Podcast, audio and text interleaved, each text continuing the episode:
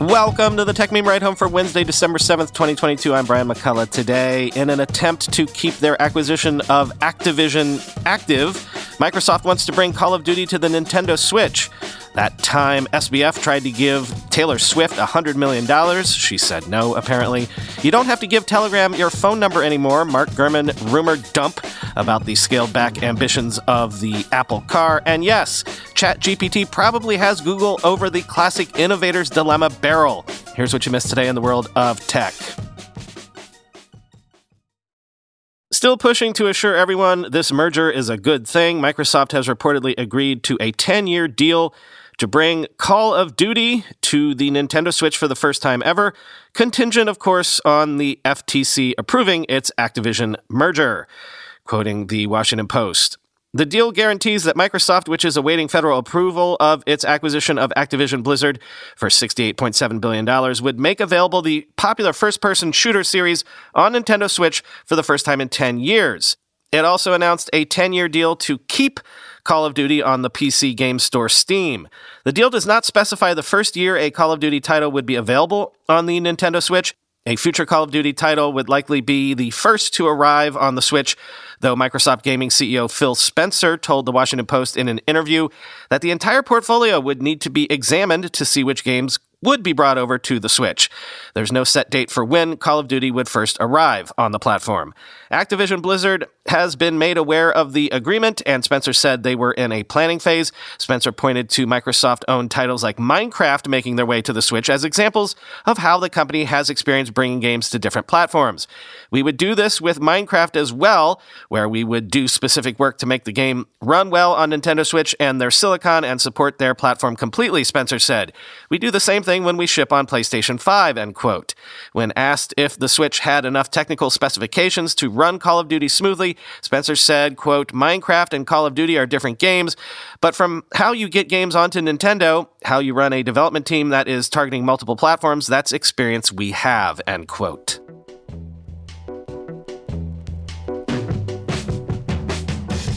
Uh, the Financial Times says that FTX had at some point reached the late stages of talks with Taylor Swift over a $100 million sponsorship deal. This was all supported internally by Swift superfan Sam Bankman Fried, although the deal reportedly faced opposition from other FTX execs. Quote, the discussions included a ticketing arrangement with digital certificates known as non fungible tokens from the record breaking anti hero singer songwriter, according to people familiar with the matter. FTX's talks with Swift and the nine figure sum being negotiated underscore the ambition and reach of the crypto group's drive for celebrity partnerships before it fell into bankruptcy last month. FTX had struck deals with U.S. football star Tom Brady and supermodel Gisele Bündchen, as well as tennis star Naomi Osaka and basketball players Shaquille O'Neal and Steph Curry. People with knowledge of the talks said the process also highlighted FTX's unorthodox internal decision making and clashes between Bankman Fried's inner circle and more experienced executives brought in from outside. 30 year old Bankman Fried initially favored the deal in part because he's a fan of Tay Tay, one employee said, using Swift's nickname. Claire Wanatabi, a senior executive in FTX's business development team, was seen by former employees as a driving force behind the pursuit of Swift and was also a fan of her music. Wanatabi could not be reached for comment. Those pushing to scrap the talks, which began last autumn and ended this spring, employees said, thought the partnership with Swift was too expensive and questioned whether previous celebrity deals were delivering value for money. Another former employee said FTX had sought a light degree of endorsement from Swift on social media. A person close to the discussions said Swift never contemplated agreeing to endorse the exchange. Taylor would not and did not agree to an endorsement deal. The discussion was around a potential tour sponsorship that did not happen, the person said, end quote.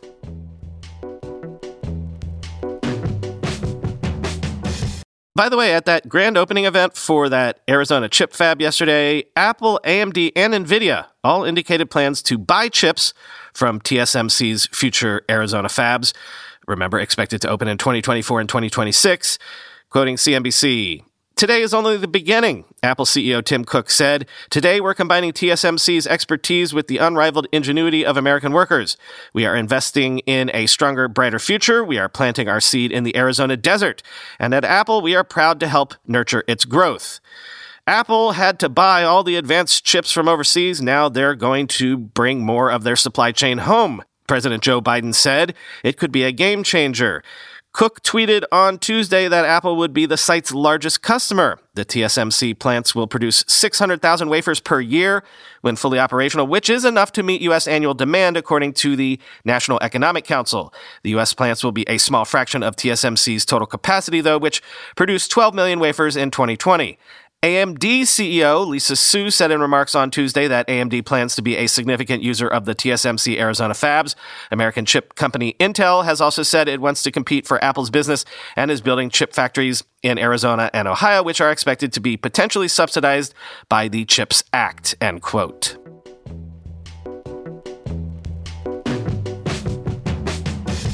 You don't need a phone number to sign up to Telegram anymore. Well, you do, you just don't need yours.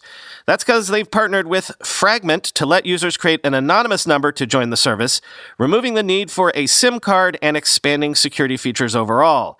Quoting 9 to 5 Google. Not every device out there utilizes a SIM card, therefore, restricting signups to devices that had a SIM card or eSIM installed always felt a little exclusive. Today, Telegram announced a drop in that restriction, opening up signups to anyone, even those without a phone number. Since the process still needs verification, Telegram has teamed up with Fragment. Fragment will allow the users to create an anonymous number to sign into Telegram with. That number is private and exclusive to you, much like a SIM card would be. With that, Telegram is bringing along some experienced security features. One that may be familiar is the auto delete timer for certain chats. Now, the messaging app is adding the option to set a global auto delete timer, which wipes all chats after a certain period of time. Once the timer is set, all new chats will have a countdown specified by you. Users also have the option to include older chats in that auto delete timer as well. For those who frequent large group chats, Telegram is updating a couple of features within large messaging threads. The first is a new Topics 2.0 upgrade, which sorts group topics into multiple threads, giving the large chat the feel of a forum rather than an unorganized cacophony of messages. The second feature for group settings is a new aggressive anti spam filter. Rather than relying on third party options to block and report spam, Telegram's new aggressive algorithm is able to take care of more spam messages to protect users in group chats of over 200 members that have signed up. Admins have the ability to report false positives, as may often be the case with a more forceful tactic. End quote.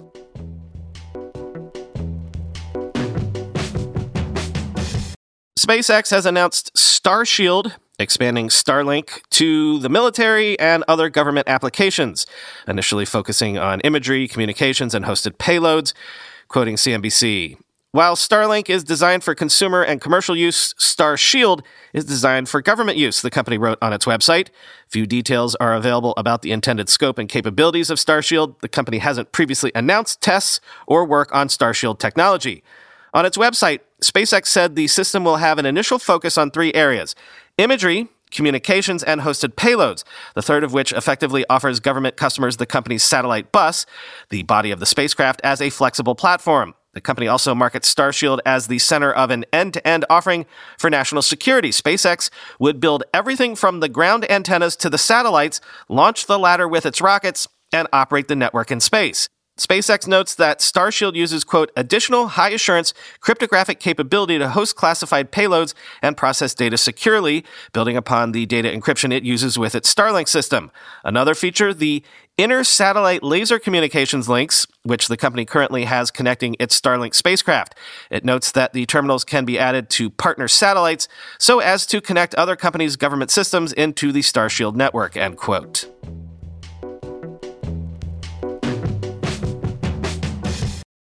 Really, you'd only be surprised if they didn't think about doing this. Sources say, seeking to capitalize on the chaos over at Twitter, Meta has discussed several product ideas, including expanding Instagram notes or building a text focused app that would maybe clone a bit of Twitter. Quoting the New York Times, among the ideas Meta's workers talked over was a more extensive rollout of a feature called Instagram Notes, where people can share short messages on the photo sharing site with their followers and friends, according to posts of the conversation that were viewed by the New York Times.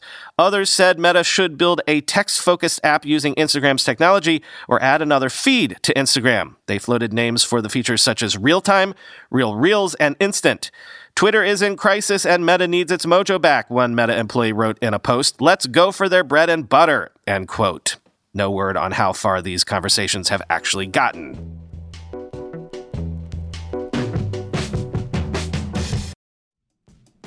We're being sponsored today by a company on a product that longtime listeners know I have used for years and cannot, literally cannot live or at least work without it.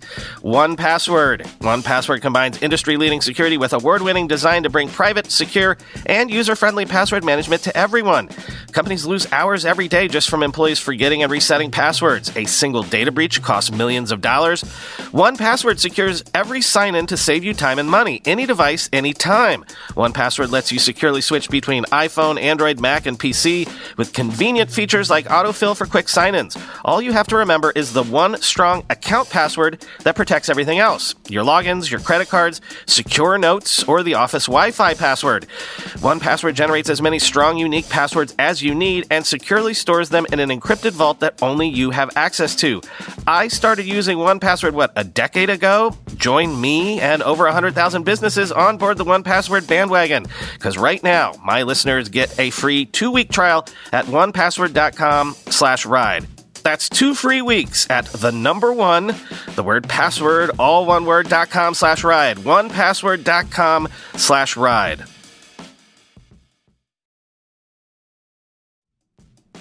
When you go through airport security, there's one line where the TSA agent checks your ID and another line where a machine scans your bag. The same thing happens in enterprise security, but instead of passengers and luggage, it's end users and their devices.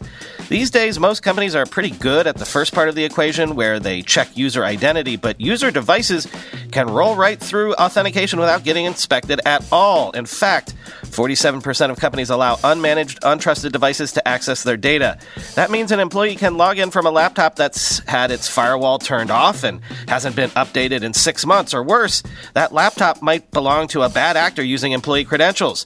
Kolide finally solves the device trust problem. Kolide ensures that no device can log into your Okta protected apps unless it passes your security checks. Plus, you can use Kolide on devices without MDM, like your Linux fleet, contractor devices, and every BYOD phone and laptop in your company. Visit kolide.com slash ride to watch a demo and see how it works. That's K-O-L-I-D-E dot com slash ride. Once more, the whole Apple Car project continues to be a Schrodinger's cat situation. Mark Gurman is back with new rumors saying Apple has reined in its ambitious self driving plans for its electric vehicle, delayed, by the way, to 2026 now, according to Mark, and also now including a steering wheel, also pedals, and highway only autonomy, which longtime listeners of the show will remember. That's all I've been asking for from day one. Quoting Bloomberg. The car project, dubbed Titan inside the company, has been in limbo for the past several months as Apple executives grappled with the reality that its vision for a fully autonomous vehicle without a steering wheel or pedals isn't feasible with current technology. In a significant shift for the project, the company is now planning a less ambitious design that will include a steering wheel and pedals and only support full autonomous capabilities on highways, said the people who asked not to be identified because the information is private. Apple currently plans to develop a vehicle that lets drivers conduct other tasks, say watching a movie or playing a game, on a freeway and be alerted with ample time to switch over to manual control if they reach city streets or encounter inclement weather. The company has discussed launching the feature in North America initially and then improving and expanding it over time. Apple's previous vision for the car was to offer level 5 autonomy, the pinnacle of self driving technology, which no automaker has attained. The current plan is considered below that because of its more limited scope. It's the latest strategy shift for the Apple Car team, which has faced turnover in its executive ranks ever since its inception a decade ago. Current leader Kevin Lynch has aimed to bring more stability and a focus on practical goals after years of priority changes and some layoffs. Lynch, who is also in charge of the Apple Watch operating system and health software, took over at the end of 2021. He initially instructed the team working on the car known as Special Projects Group to focus on a fully autonomous vehicle for a debut by 2025. Now he's dialing back those expectations, but with the goal of ensuring that a product actually reaches the market. The heart of Apple's technology is a powerful onboard computer system codenamed Denali, after the tallest mountain peak in North America, and a custom array of sensors. The processor's performance is equal to about four of Apple's high end Mac chips combined and is being developed by the company's Silicon Engineering Group. The chip has reached an advanced state and is considered nearly production ready, though Apple may scale it down before the car's launch to lower costs. Having an onboard computer to handle automated tasks is similar to an approach used by other car makers, including Tesla. Apple, however, plans to differ from Tesla by using a combination of LiDAR and radar sensors along with cameras. The setup helps the car determine its location, see driving lanes, and assess how far it is from other objects and people. Tesla relies on cameras while Waymo and others use a combination. In addition to the onboard hardware, the system has a cloud based component for some artificial intelligence processing. Apple is relying on Amazon Web Services for hosting, costing the iPhone maker about $125 million per year. But that's just a sliver of the roughly $1 billion the company is spending on the car project annually. Apple is exploring the idea of a remote command center to assist drivers and control cars from afar during emergencies. The company is also discussing offering its own insurance program to customers. Apple had expected each car to sell for more than $120,000, but the company is now aiming to offer the vehicle to consumers for less than $100,000, according to the People. That would put it in roughly the same price range as the entry level version of the Model S from Tesla and the EQS from Mercedes Benz. Apple hasn't yet settled on a design for its car, and the vehicle is considered to be in the pre prototype stage. The company is aiming to ready the design by next year and have the features set by the end of 2024. It then plans to put the car through extensive testing in 2025. Apple had previously discussed launching a car that looks similar to Canoo's lifestyle vehicle. The idea was to have a limousine like interior where passengers could face each other. Now the plan is to produce something more like a traditional car with a driver's seat. The company has held discussions with a number of suppliers about obtaining an electric vehicle platform known in the industry as a skateboard, but it's still seeking a partner. Apple earlier talked to several companies about licensing their platforms, but the only serious negotiations occurred with Volkswagen several years ago, end quote.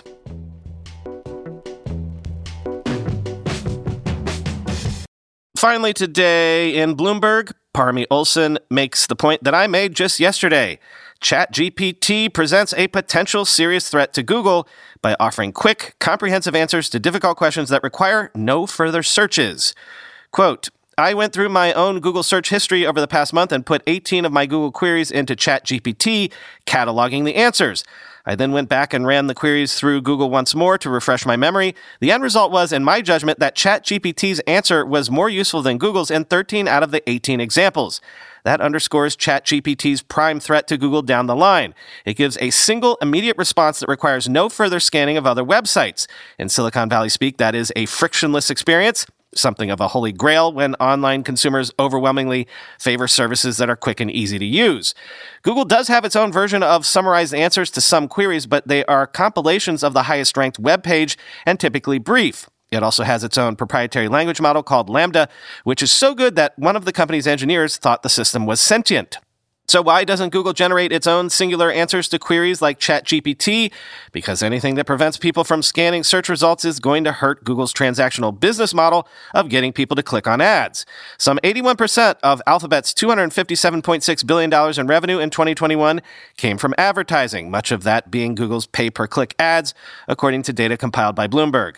It's all designed with the purpose of let's get you to click on a link, says Sridhar Ramaswamy, who oversaw Google's ads and commerce business business between 2013 and 2018, and who says that generative search from systems like ChatGPT will disrupt Google's traditional search business, quote, in a massive way. It's just a better experience, he added. The goal of Google search is to get you to click on links, ideally ads, and all other text on the page is just filler. Ramaswamy co founded a subscription based search engine called Neeva in 2019, which is planning to roll out its own generative search feature that can summarize web pages with footnotes in the coming months. End quote. Google's business model is in trouble, but how much do you kill the golden goose to keep the goose alive or something? It's the textbook iteration of the innovator's dilemma, isn't it?